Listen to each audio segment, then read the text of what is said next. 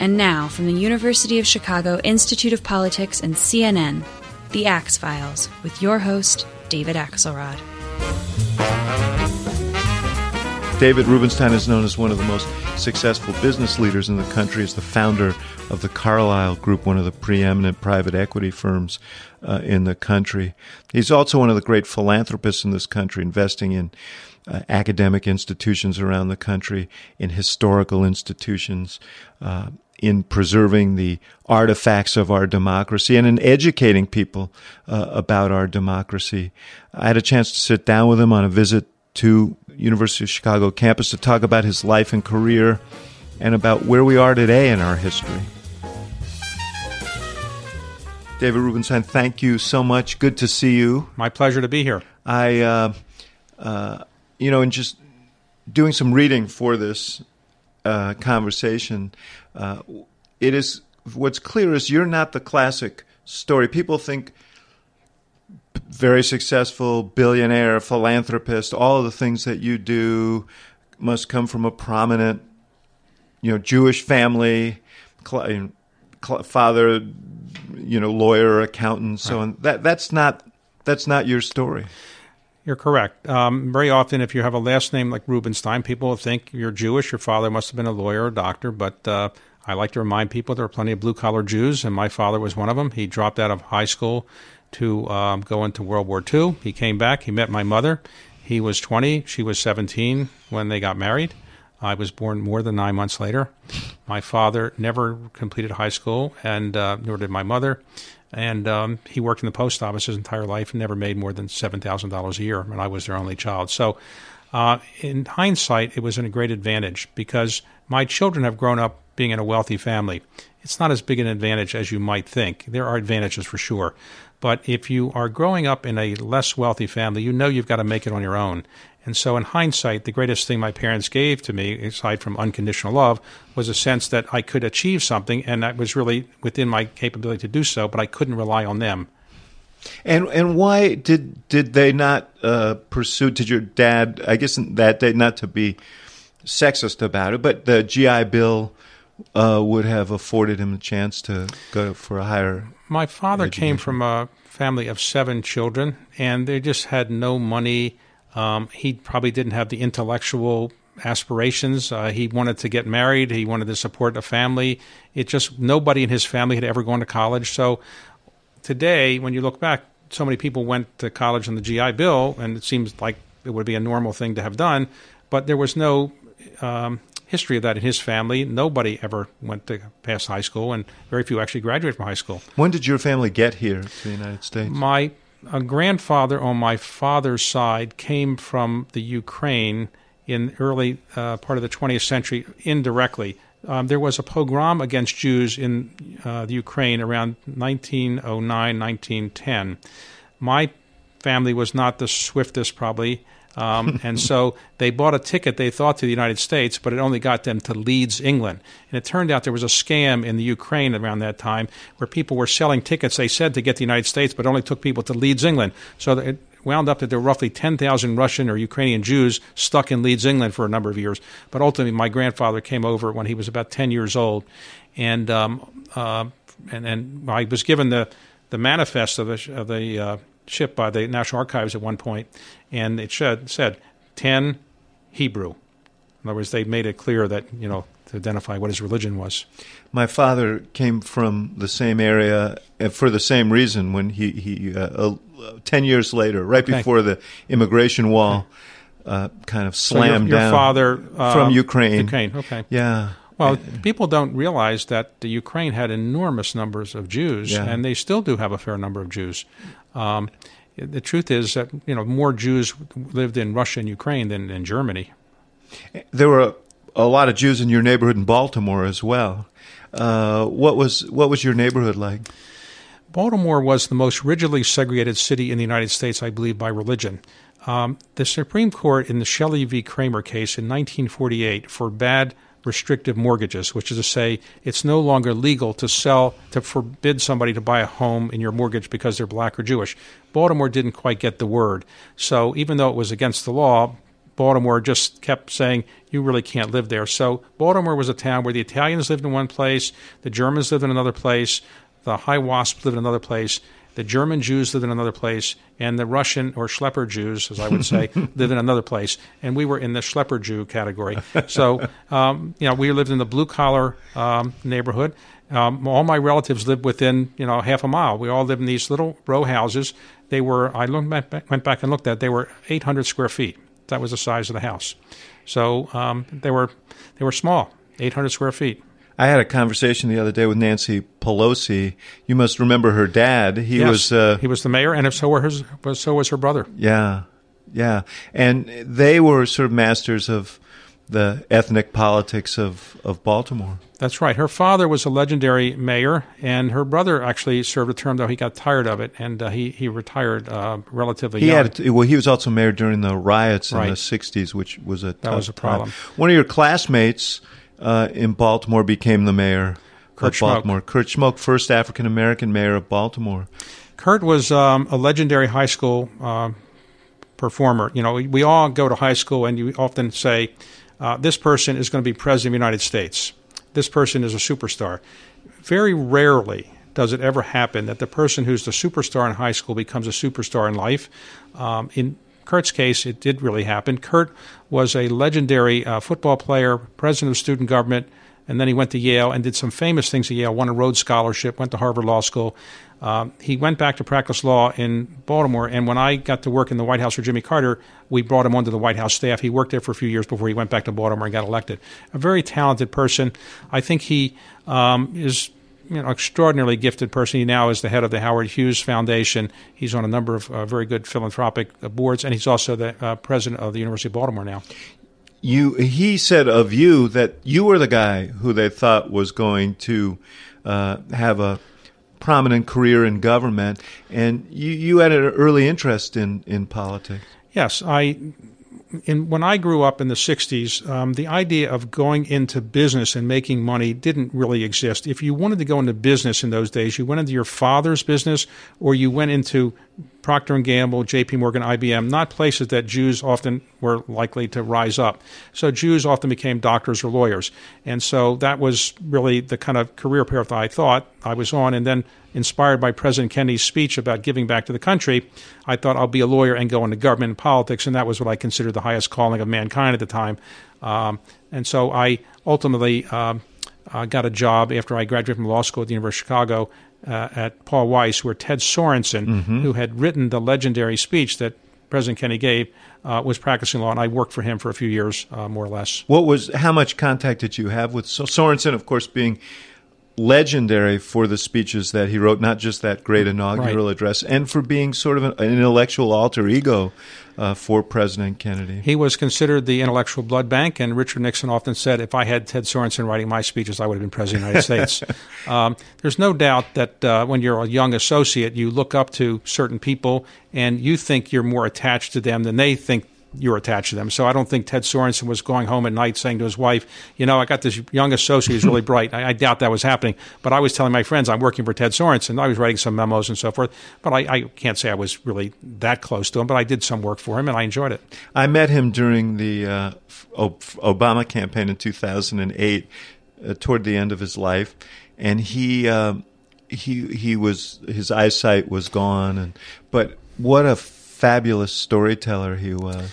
He um, had a way for with words that just I haven't seen any other presidential presidential speechwriter have. He just had a gift. Some people have certain gifts; they're athletes or they're great scholars. He had a gift with words that you couldn't say from his background it was clear where it came from because he had a law school career that was nice.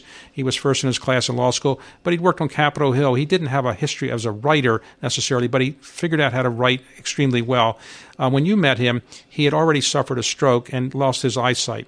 But uh, from the time that he lost his eyesight, he dictated his memoirs, and he basically did it with somebody who became a speechwriter. Adam Frankel, right? wonderful young speechwriter for President Obama, was That's right. worked with him on that book. Another the thing, a funny thing about Adam was he was of an entirely different generation, but he was also inspired by the history of that era, and he sought, like you sought, uh, Sorensen out.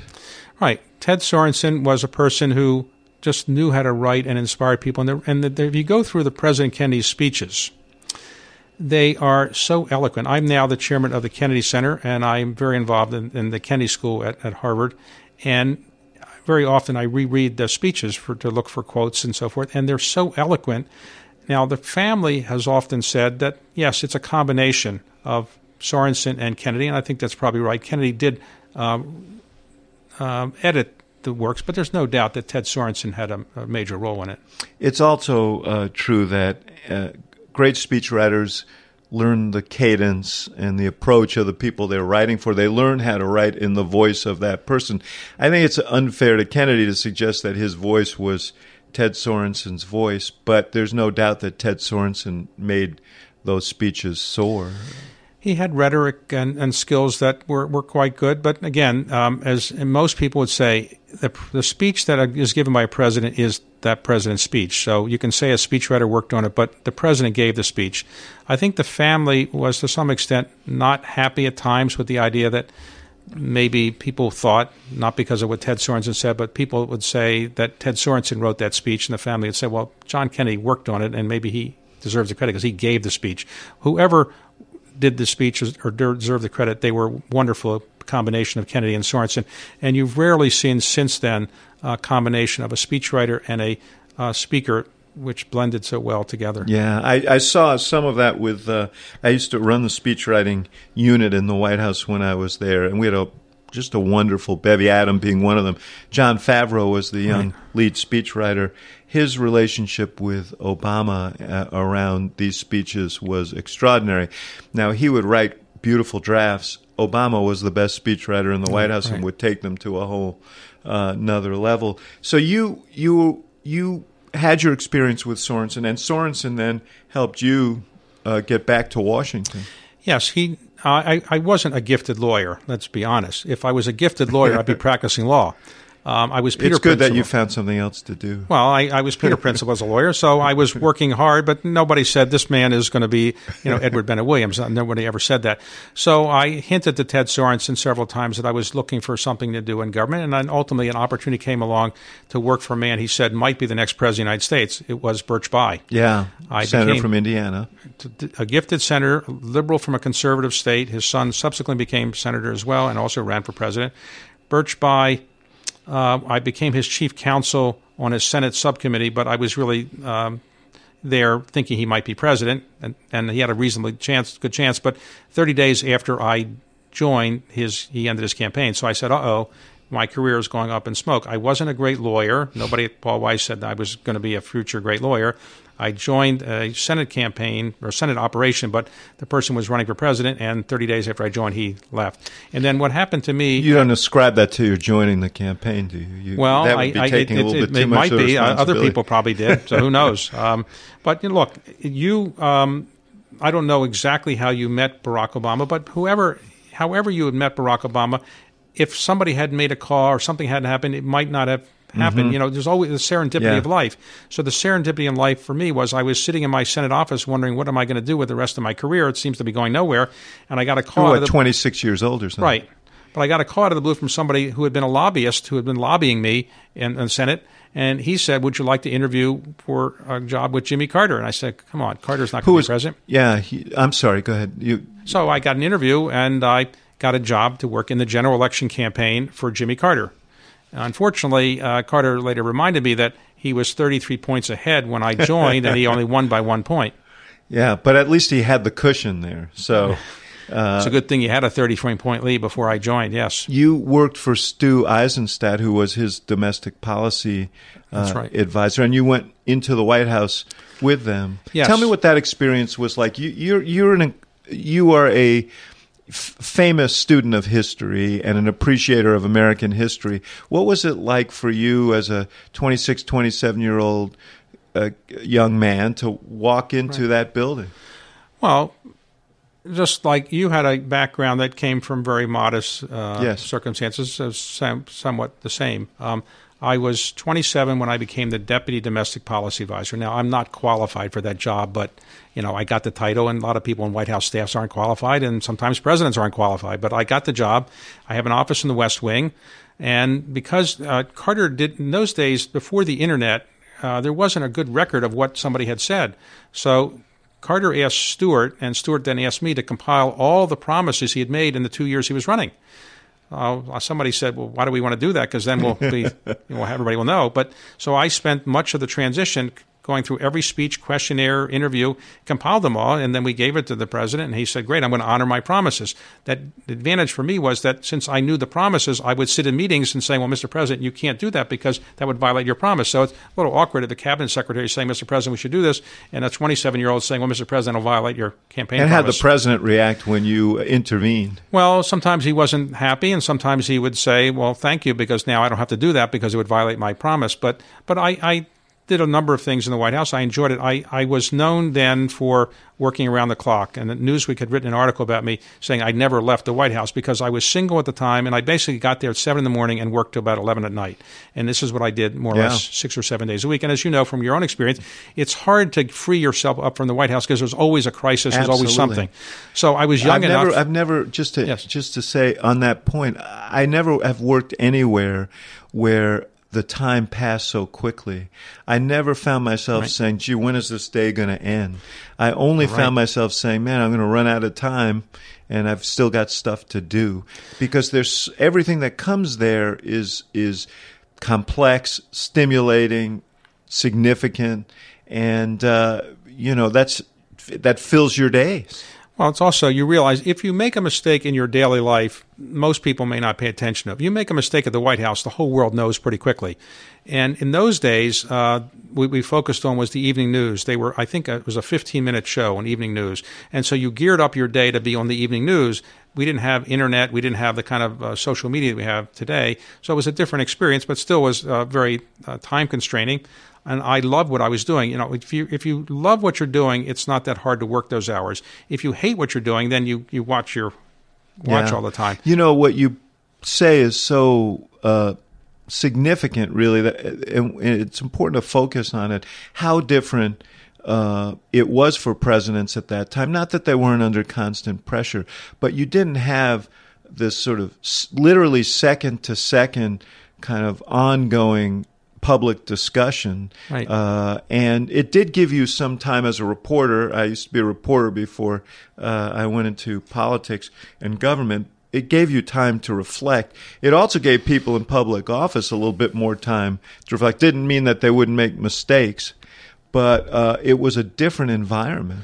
Well, in those days, you could say, what do we want to have be the lead news of the day that we were going to make?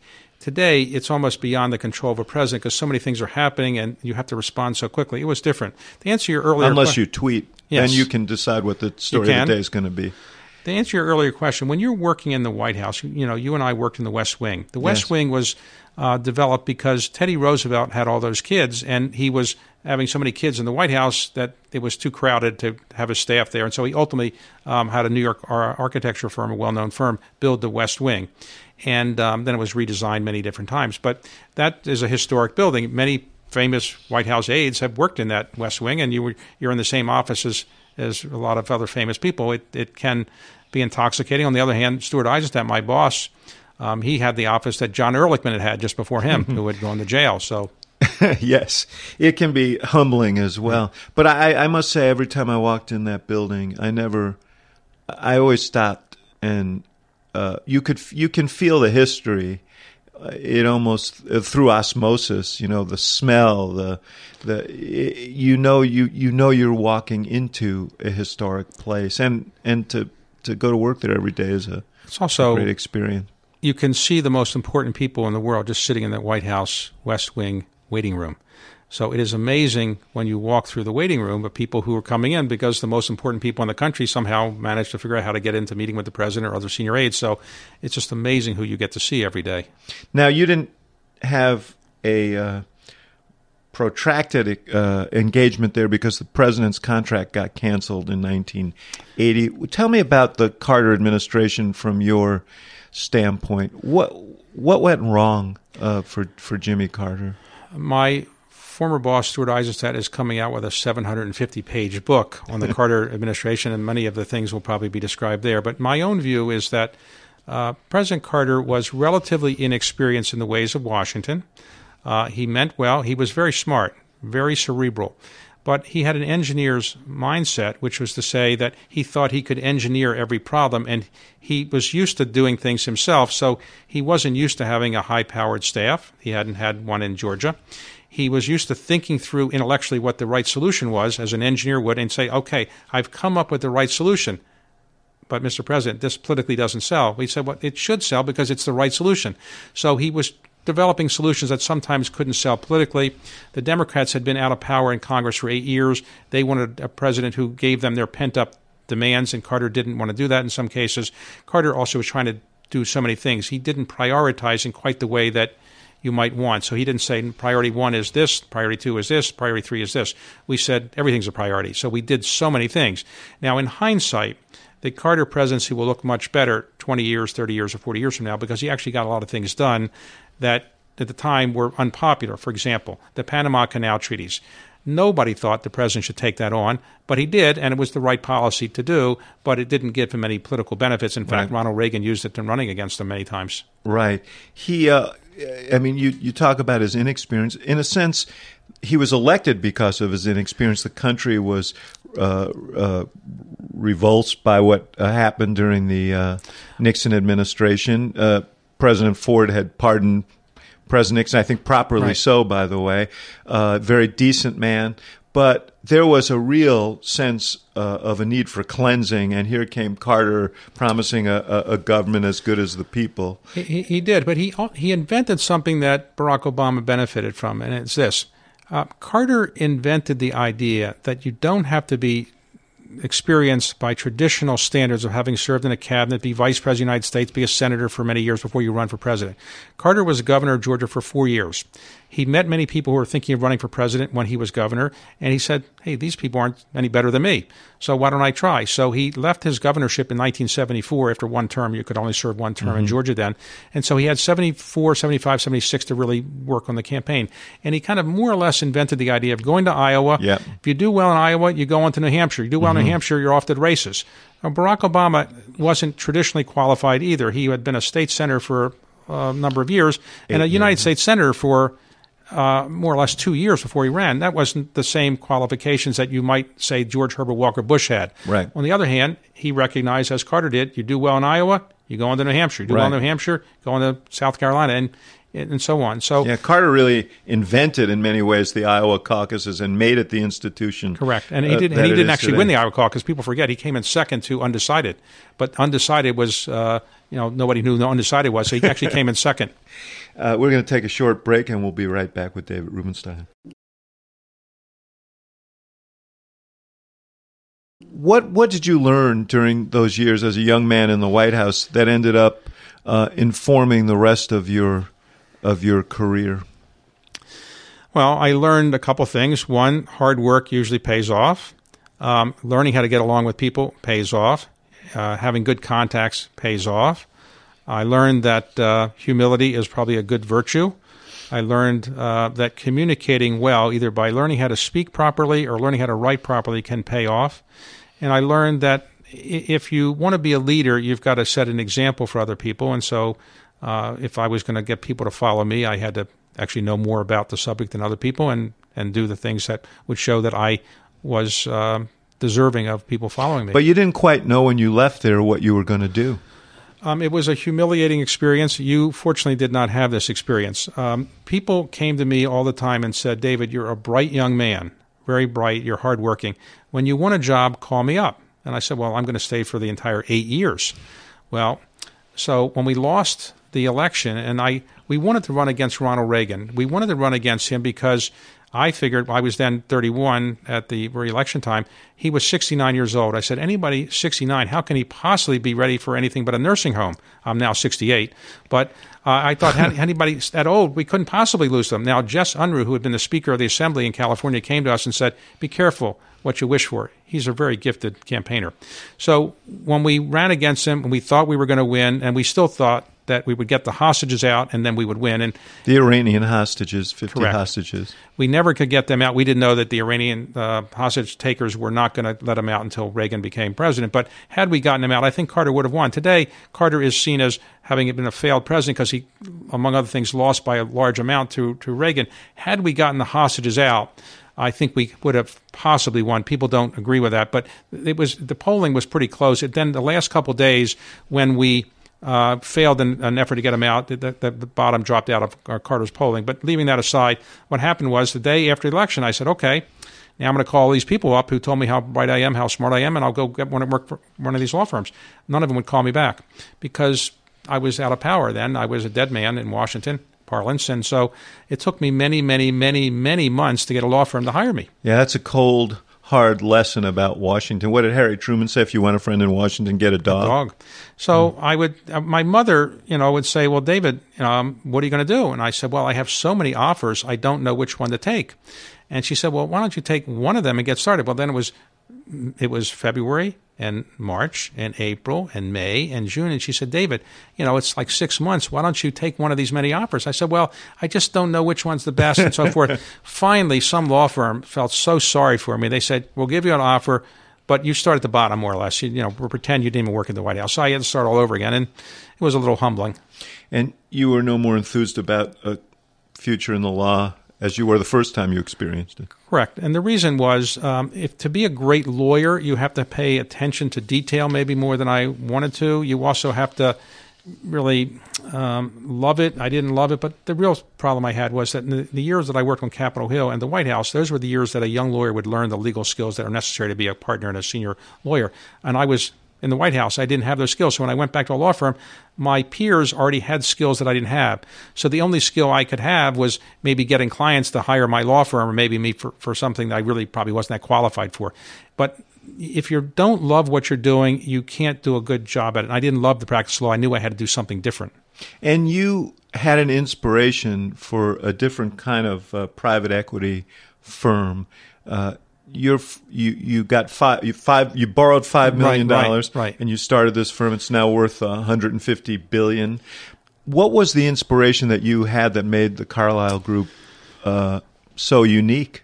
Um, there are a couple of things. Uh, one is there were no leverage buyout firms in Washington, so you could say we're the only game in town, so maybe people take us more seriously. Secondly, I said we were going to focus on companies heavily affected by the federal government. The ways guys in New York couldn't do that. People thought that was credible. I did develop a technique with my partners of bringing in people who had served in senior positions of government much more than me, and that gave us some visibility. So when I brought in Frank Carlucci, former Secretary of Defense in Reagan, that gave us some credibility. When I brought in Jim Baker, that gave us credibility. John Major, George Herbert Walker Bush. Um, these were people at Dick Darman that had a lot of credibility, and it gave us visibility in ways that helped and sometimes later it probably backfired to some extent, but it helped in initially. Why did it backfire? It backfired for a couple of reasons. One, to some extent, people thought that we were a bunch of politicians, not business people. And in our country, mixing politics and business is often not considered a great thing. Um, business people want the investments to not be politically tinged. So some people thought that that was an issue. Secondly, when George W. Bush became president, and his father was connected to us, and Jim Baker was connected to us, and then the Iraq War went south um, people began to blame us for the Iraq War. And I said, I have nothing to do with the Iraq War.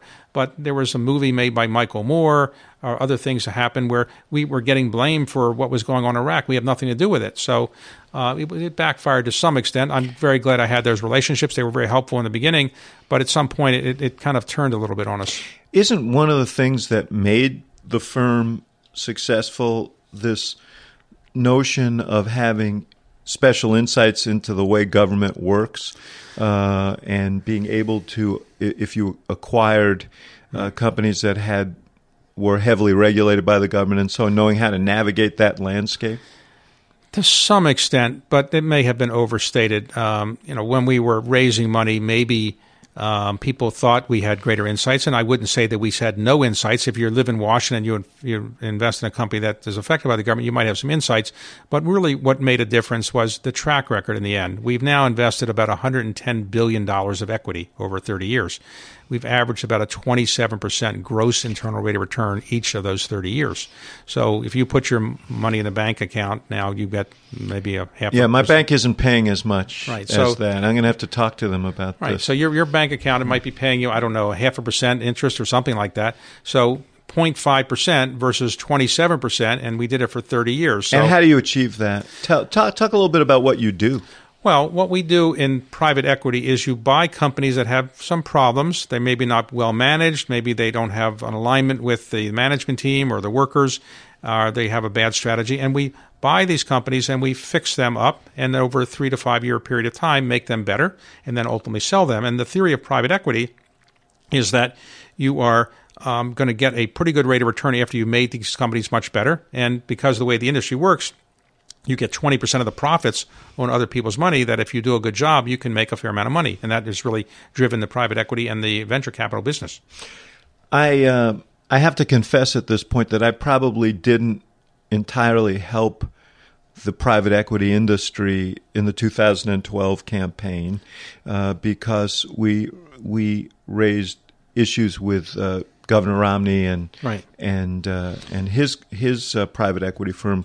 Uh, Well, let me talk about that. yes, Um, I I'm asking you. I, I'm, I'm this is I think uh, what happened there, uh, from my understanding, is this. Uh, every time Governor Romney would talk about private equity, I was told that his polling numbers would go down, even if he would defend it. So he concluded, I was told, that mentioning private equity, even if he defended it, wouldn't work because the phrase private equity was just seen as a negative. So he concluded he really wouldn't be better off defending it. Secondly, his former firm, Bain, was afraid of getting into the business of defending what had been attacked because they didn't want to be seen as political. They didn't want to be seen as Republican or Democratic. So they, they gave information defending it to Romney, but Romney didn't really uh, use it. Now, uh, in the early days of private equity, and when Mitt Romney was um, in in Bain, Bain was a relatively small firm. It's a firm today that probably manages well over $100 billion. It managed about 3 billion when he was there. It was small. And in the early days of private equity, people were obsessed with getting the highest rate of return. And if that meant closing some factories, not worrying about environmental considerations, um, that was done in those days. So it's not impossible to believe that some of the things that were said about Bain or Mitt Romney in those days might have been accurate in some respects. I don't know the details. All private equity firms in those days were doing some things that today you wouldn't do. Just like in politics today, you wouldn't do certain things that you did years ago. Um, today, um, concerns about ESG concerns, environmental, social governance practices are much different. But there's no doubt in those days, some things were done that look bad today. I don't know. I've seen some things in politics lately that I wouldn't have dreamed Okay, of doing, okay. but uh, but uh, you know, I, I I must say, I think you're absolutely right. We were sort of surprised. We we raised cases that we thought were legitimate questions. We were surprised that there was no effort on the other side to tell a different story. I just told you the reason. yeah. Um, in fact, based on my having talked to Bain people, they told me that Mitt Romney's polling showed that mentioning private equity didn't, even if he defended it, didn't help. Yeah. Now, now he may respond to this podcast and say, "I don't know what I'm talking about," but that's why he didn't do it. I think you know I, I I've gotten to know uh, Governor Romney Okay. since the election. He's been here at the Institute of Politics. so, what did he say? Did he didn't agree with that? No, I, I mean he he. Uh, uh, I, I think he was concerned about kind of leading with his chin. He was, as you say, told about that. But I, you know, as I think back on his campaign, one of the great uh, deficiencies of it was that uh, they didn't want him to talk about his business, which was a big part of his life. They didn't want him to talk about his faith, his Mormon faith, which is another big part of his life, uh, because they thought it might be a vulnerability with some voters. And they didn't want him to talk about his governorship because he had been the author of an, a, a, a health care plan that was much like the Affordable Right. Care Act. So now you're taking out most of this man's life. And when you're running for president of the United States, you have to build on a foundation of authentic biography. Right. And he, he didn't have that. And, and you know, I, in retrospect, I, I feel for him in that regard because um, he was sort of left defenseless. I I was a little surprised by his not defending private equity, not just because of the reasons I mentioned, but he should have anticipated it. When he ran for the United States um, Senate In against 94. Ted Kennedy, Mhm. the same arguments were made, and many of the same instances were cited. So, they, And and they defeated him then. right, and, and many he was ahead of Kennedy for a while, and then after those barrage of attacks on private equity, among other things, he he lost. Let me ask you uh, a question that I know you've been asked a million times before, but we're in this now. We're in the latest iteration of so-called tax reform. I suspect Right. it's not going to end up being reform. I sus- suspect it's going to be tax cuts uh, if it happens. Uh, but uh, the the issue comes up often of carried interest, which is one way in which you and others in private equity benefit, and essentially you get to uh, uh, you get to have your revenues taxed at the capital gains level.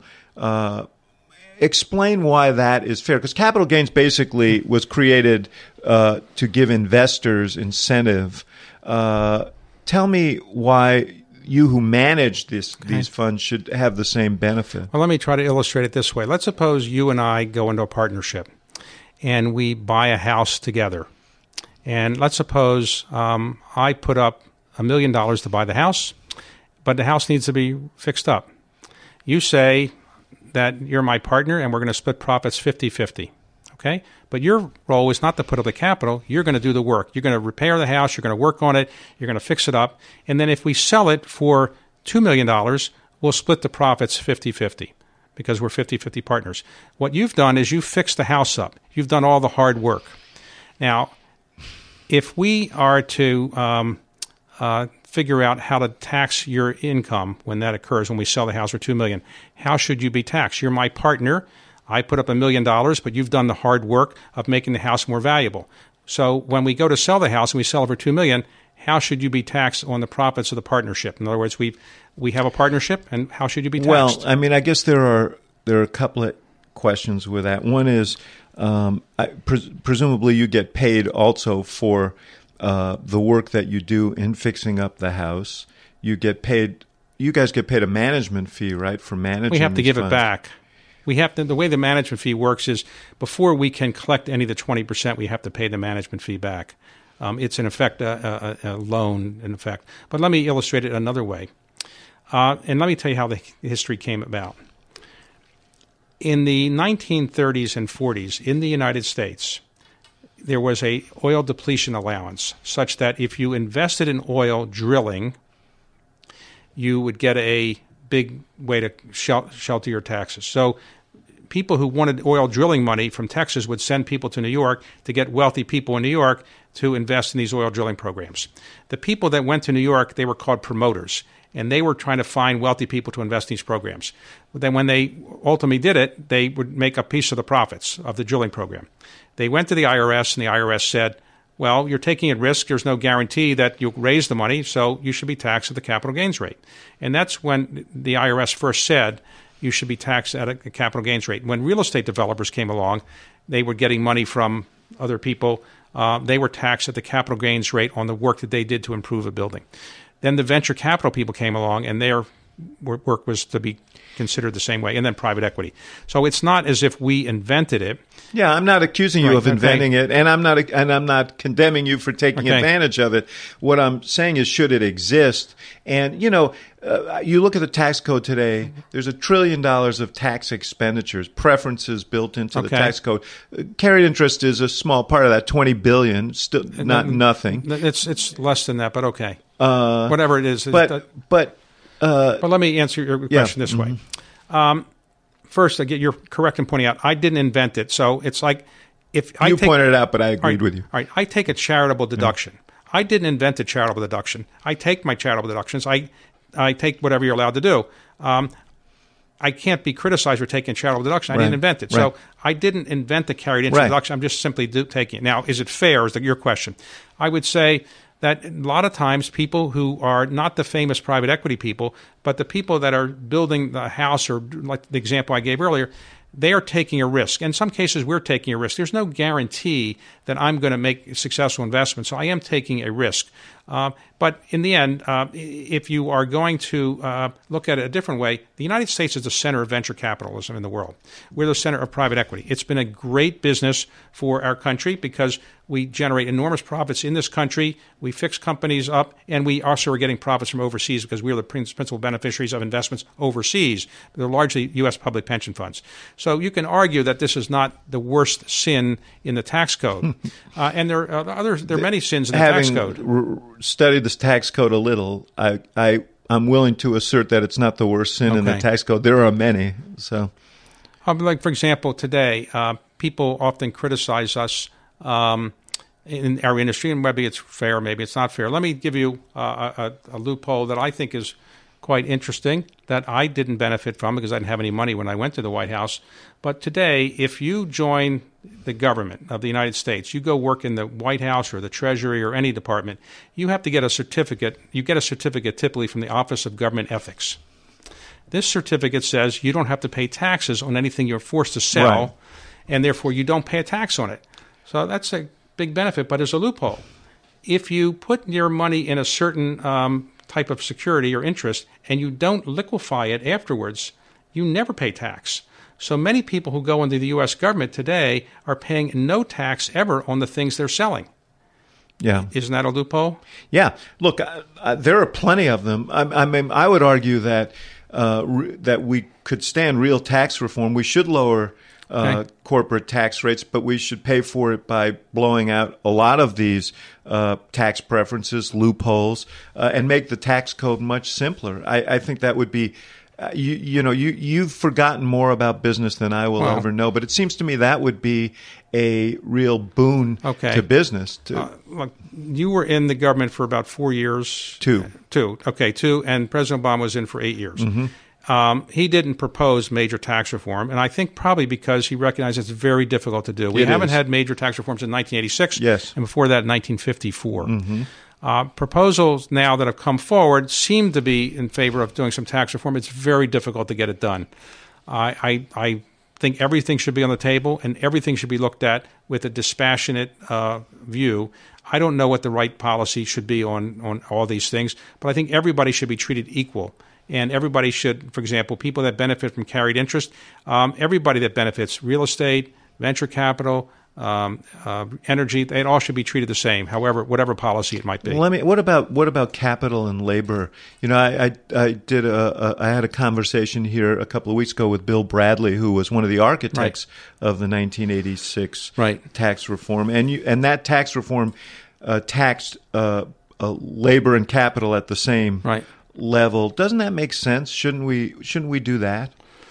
Well, it depends on what context you mean. Say labor and capital. It, they're Like wages, like shouldn't people who who uh, who Okay. whose basic income comes from their from their paycheck uh, pay the well, same rate? Right now, we've we've had a we have a capital gains tax in our ta- in our country, which is lower than the ordinary rate. Correct.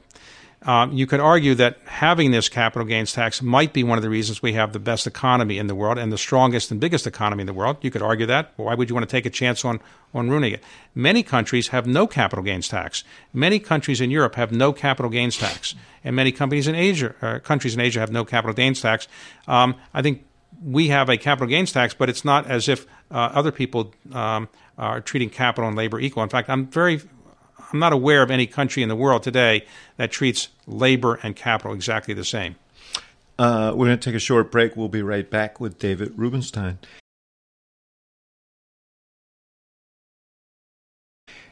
You you did very well, as we've pointed out. You've also done good, a lot, a lot of good with the money that you've uh, earned. And one of the things that you've done is, uh, for example, when uh, there was an earthquake in Washington and the Washington Monument uh, began to crumble, you paid for the uh, for the rep, rep, repair of the Washington Monument. You've uh, purchased uh, historic documents, the Magna Carta being the most uh, uh, uh, conspicuous of them, Right. and you've loaned them to. Uh, how do you see the U- and and I should mention it would be ungrateful if I didn't mention that you've also supported uh, uh, educational institutions around this country, including the University of Chicago, where we sit today in a very generous way. How do you view uh, your philanthropy? I came uh, from very modest circumstances, and uh, I want to give back to the country that made it possible for me to do this. I'm not sure whether in other countries somebody with my last name from my modest circumstances might have been able to achieve what I've been fortunate enough to achieve. So when you have a fair amount of money, there are only four things you can do with it.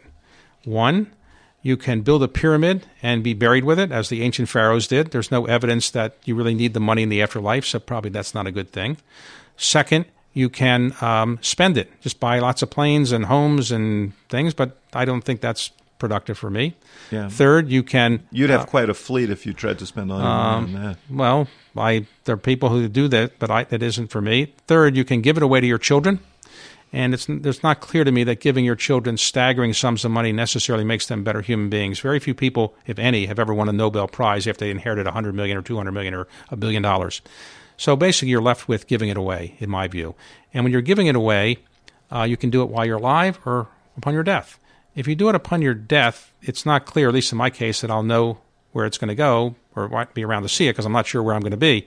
But so I want to give it away while I'm alive. If and you find out, send word, will you? I, I will let you know. But I, I, Bill Gates uh, came up with the idea of the Giving Pledge with, Yeah. with Warren Buffett and Melinda Gates, and he called me early on, and I was one of the 40 people who signed it. Explain what that is. The Giving Pledge says essentially if you have a net worth of a billion dollars or more, you promise to give away upon your death or earlier in your life at least half of your net worth. Now, I have said I'm going to give away all my money, uh, assuming I live a normal actual life. I want to do it uh, all my lifetime. And um, I, most of my money goes to education and medical research. But there is one thing that, that gets a lot of attention because nobody else is really doing it. It's what I coined the phrase of patriotic philanthropy, which is to say it's designed to give money to things that remind people of our heritage, the good and the bad. Uh, for example, buying historic documents like the Magna Carta or the Emancipation Proclamation and putting them on display where people can go see them and maybe be inspired to learn more about American history. Because if you have a more informed citizenry, maybe we'll have a better government. For example, right now, it's hard to believe, but a Pew's, I mean, an Annenberg survey of two weeks ago said that 75% of Americans cannot name the three branches of government, and 25% of Americans cannot name a single branch of government. 10% in a recent Pew survey of Americans said that Judge Judy is on the United States Supreme Court. and a That's recent survey shocking. of high school sophomores found that more high school sophomores could name the first three names of the three Stooges than the first three names of any founding fathers. So the reason is we don't teach civics anymore. You, you can graduate from American college not take an American history course. You can graduate as a history major in most American colleges not to take an American history course. So what I'm trying to do is to educate people a little bit more about American history. And one of the things I've tried to do is to do it with members of Congress. Not that they are uneducated, but I started a program three or four years ago where I get a great historian like David uh, McCullough or Doris Kearns Goodwin and invite them to let me interview them at the Library of Congress only for members and their guests. And we get about 300 members of Congress coming each time. And I, I, I encourage that they sit with people from the opposite party and that they um, learn about, a little bit more about American history. So I'm trying in my modest way to try to get people to learn more about history on the theory that maybe if you learn more, we'd have a better citizenry. And I also tried in that direction to try to fix up things that have gone into some repair. You mentioned the Washington Monument, but uh, Monticello, Montpelier, other places that don't seem to get as much money as they need. And so it's a modest amount of what I do, but it's something that has gotten some resonance with people, and I'm happy to do it. You talk about uh, bringing Republicans and Democrats together at these dinners that you do at the Library of Congress. Washington's changed quite a bit since you were a young White House staffer, and and it doesn't feel like it's changed Right. for the better. Yes, in those days, in the 70s, um, Democrats and Republicans would figure out that if they're going to pass a bill, they have to do it together. And as you know, most historic legislation in the United States has been bipartisan. The first major piece of legislation that was not bipartisan was the so-called Obamacare legislation, where no Republicans would vote for it. And we've reached a situation, I think, over the last 15 years, maybe 20 years, where the parties are so divided, in part because of uh, people being afraid of being primaried, in part because the money is just out of control, in part because of social media, talk radio, other things. Uh, Democrats and Republicans are just in their separate corners. They don't socialize. They don't really know each other. And the idea of, of working together on a bill is something that's antithetical to many people. And as a result, the country is operating in a somewhat dysfunctional situation with respect to government. What role does the president play in that? Um, because he is a, uh, fair to say, he's someone who has tapped into a vein uh, within his political base that he keeps going back to, uh, but it doesn't. It's not one that encourages a, a, a spirit of compromise. Well, I think uh, probably from the time that George W. Bush was elected, you've seen this big divide. I mean, because of George W. Bush's election, the way it was occurred, some Democrats did not consider him, I won't say legitimate, but they they weren't as happy with the way he was elected. And I think Barack Obama, for reasons that you know better than me, uh, probably didn't have the the support of some Republicans, feeling he was as legitimate as they might have thought somebody else might have been for reasons that were unfair. And I think uh, this trend has continued for lots of reasons, and I, I, wish I had a solution to it. I don't know that it's going to change anytime soon. We probably need a national crisis of some type to bring us together, although I don't want a national crisis. That's probably the only thing that we're going to do. We had that after 9 11 where the parties got together for a while, but then they split apart. And you know, you're familiar more than I am with the phenomenon of being primaried most members of Congress, even though it's not a great job, they don't want to lose the job, and they're afraid, afraid of being. For many of them, it's the best job they ever had, though. I mean, it's easy to be, it's easy to say that, but you know, it, it's not a bad job uh, if you're the most important person in your community, and uh, it has some challenges. For example, 75 members of the House of Representatives live in their uh, offices because the, the salary is roughly $175,000. Mm-hmm. It's hard to support two houses, and if you have children, support them on that salary. Um, not impossible. Obviously, people do it, but it's tough. And so, you, you know, it's not the greatest job in the world, I, I don't think. And their uh, families don't travel with them. So that's another element of this. Used uh, in back in the day, uh, family uh, a lot of congressional right. families actually lived in the Washington area. They don't so much anymore because members are there from, typically from Tuesday to Thursday, so they're back in the district or the state. Typically, the um, House members typically have to go back every weekend. It's not the easiest life in the world. Now, why do people want it? I guess, as you say, it's it's in, you're the most important person maybe in your congressional district for a while. But in the old days, if you were a Democrat and the Republicans were in control, or vice versa, you got something to do. Today, if you're in the minority in the House of Representatives, it's not that much to do because they can't pass legislation. And I don't want to be so jaundiced as to say that it's just about stature. It's also about uh, I mean, I think there are people who go genuinely want to do things. Uh, everybody goes there wanting to do things. When they get there, they realize it's not as easy as they thought, and there is a lot of frustration. Uh, there members are a lot of members are retiring earlier than they traditionally would. There is this huge cultural divide in our politics as well. You kind of ran headlong into it because you're the chairman of the Kennedy Center. You do this uh, award ceremony every year. That is a nationally televised event. Generally, the president presides over uh, over these award ceremonies. The arts community, Hollywood, not fans of Donald Trump, and and he, I guess, perceiving that, absented himself uh, from this year's award ceremony. Uh, was that the right thing to do? Well, the situation was that of the five honorees this year, three of them publicly said they weren't going to go to the White House for a reception. And it's not impossible the other two might ultimately have had the same decision. So I think the president made a decision that probably made the most sense for everybody, which is to say, I, I don't need to come this year. We'll take a look at it in the future. Um, but this year probably wasn't going to work. It does speak, though, to uh, this, as I said, this cultural divide. I uh, have uh, a home in Chicago, also one in rural Michigan. Uh, in Chicago, uh, very few of my neighbors uh, could fathom voting for Donald Trump.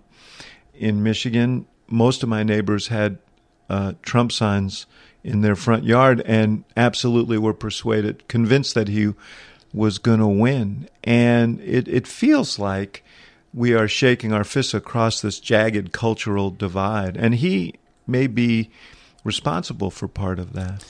It's clear that the country is very divided, and there are many factors. I can't say there's any one. There's no doubt that uh, people in Washington are very divided, but people in Washington reflect what the country feels. So, country's very divided in, in many ways. So, uh, it, it's clear that uh, despite what uh, Barack Obama said in his famous 2004 speech, there are red states and there are blue states, and there are some things that are just not going to change. Um, now, it's not impossible that some could change, but some states today have no chance of voting Democratic and some have no chance of voting Republican. Now, oh, President Trump was elected in part because some states that people didn't think would go Republican actually did. Uh, Michigan, uh, Wisconsin, uh, mm-hmm. and, probably being the two most visible ones. Yeah, yeah. Well, as a as a student of history, um, I want to end on a hopeful note. Uh, so tell me what your you you are a guy who is uh, spends so much time preserving, uh, you know, uh, preserving artifacts of our history. Uh, tell me what in our history gives you hope about the future. Well, the country um, is now 240 plus years old, and very few civilizations or countries have been at the, at the top for such a long time. We probably became the biggest economy in the world in 1870 and for that time, since that time, we've been the biggest economy in the world and the most admired country in so many parts of the world. I think we clearly have competition now from Asia for the being the most important economic power in the world. I think as the most important political power in the world, we have competition as well. But I think in the end, what you have in the country here is um, the rule of law, the uh, quality of people who go, go into government service, the education that we have in our, our country, largely uh, higher education, is spectacular, the envy of the world. The entrepreneurial spirit of the country, the uh, willingness of people to help other people. We have in, the highest percentage of, of in the world of philanthropy and volunteerism is in this country. So there are many great qualities the country has. We are uh, easily able to be depressed from time to time when you look at the headlines and see people fighting over things. But in the end, if you were to step back and say, what country would you rather live in? It's hard to know where any of us would rather live than the United States for all the great things we have in this country, despite the challenges.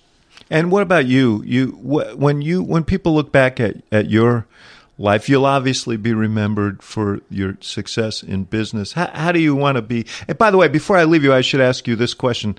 I'd be remiss if I didn't. It turns out that you're a very fine interviewer, and you do a show on Bloomberg uh, uh, twice a month. Right. You've interviewed presidents and people even more important than presidents. Oprah, I think, was one of your interviewees. Yes. So she has a better job than being president, right?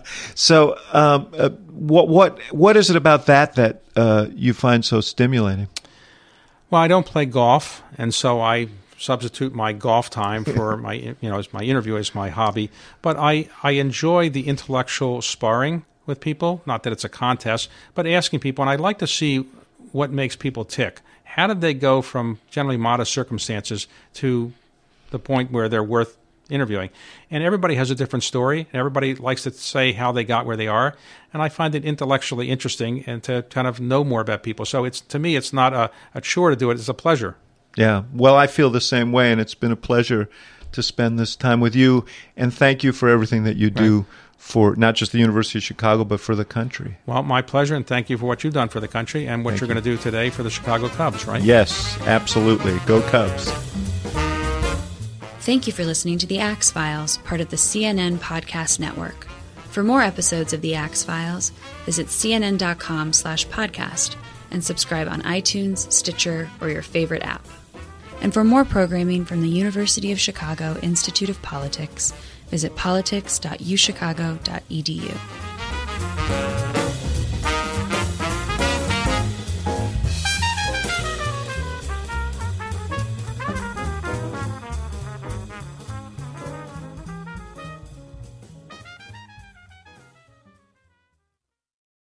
Quality sleep is essential, and that's why the Sleep Number Smart Bed is designed for your ever evolving sleep needs. So you can choose what's right for you whenever you like. Need a bed that's firmer or softer on either side? Helps you sleep at a comfortable temperature, quiets their snores. Sleep Number does that. Sleep better together. JD Power ranks Sleep Number number 1 in customer satisfaction with mattresses purchased in-store. And now, save 50% on Sleep Number limited edition smart beds for a limited time. For JD Power 2023 award information, visit jdpower.com/awards. Only at Sleep Number stores or sleepnumber.com.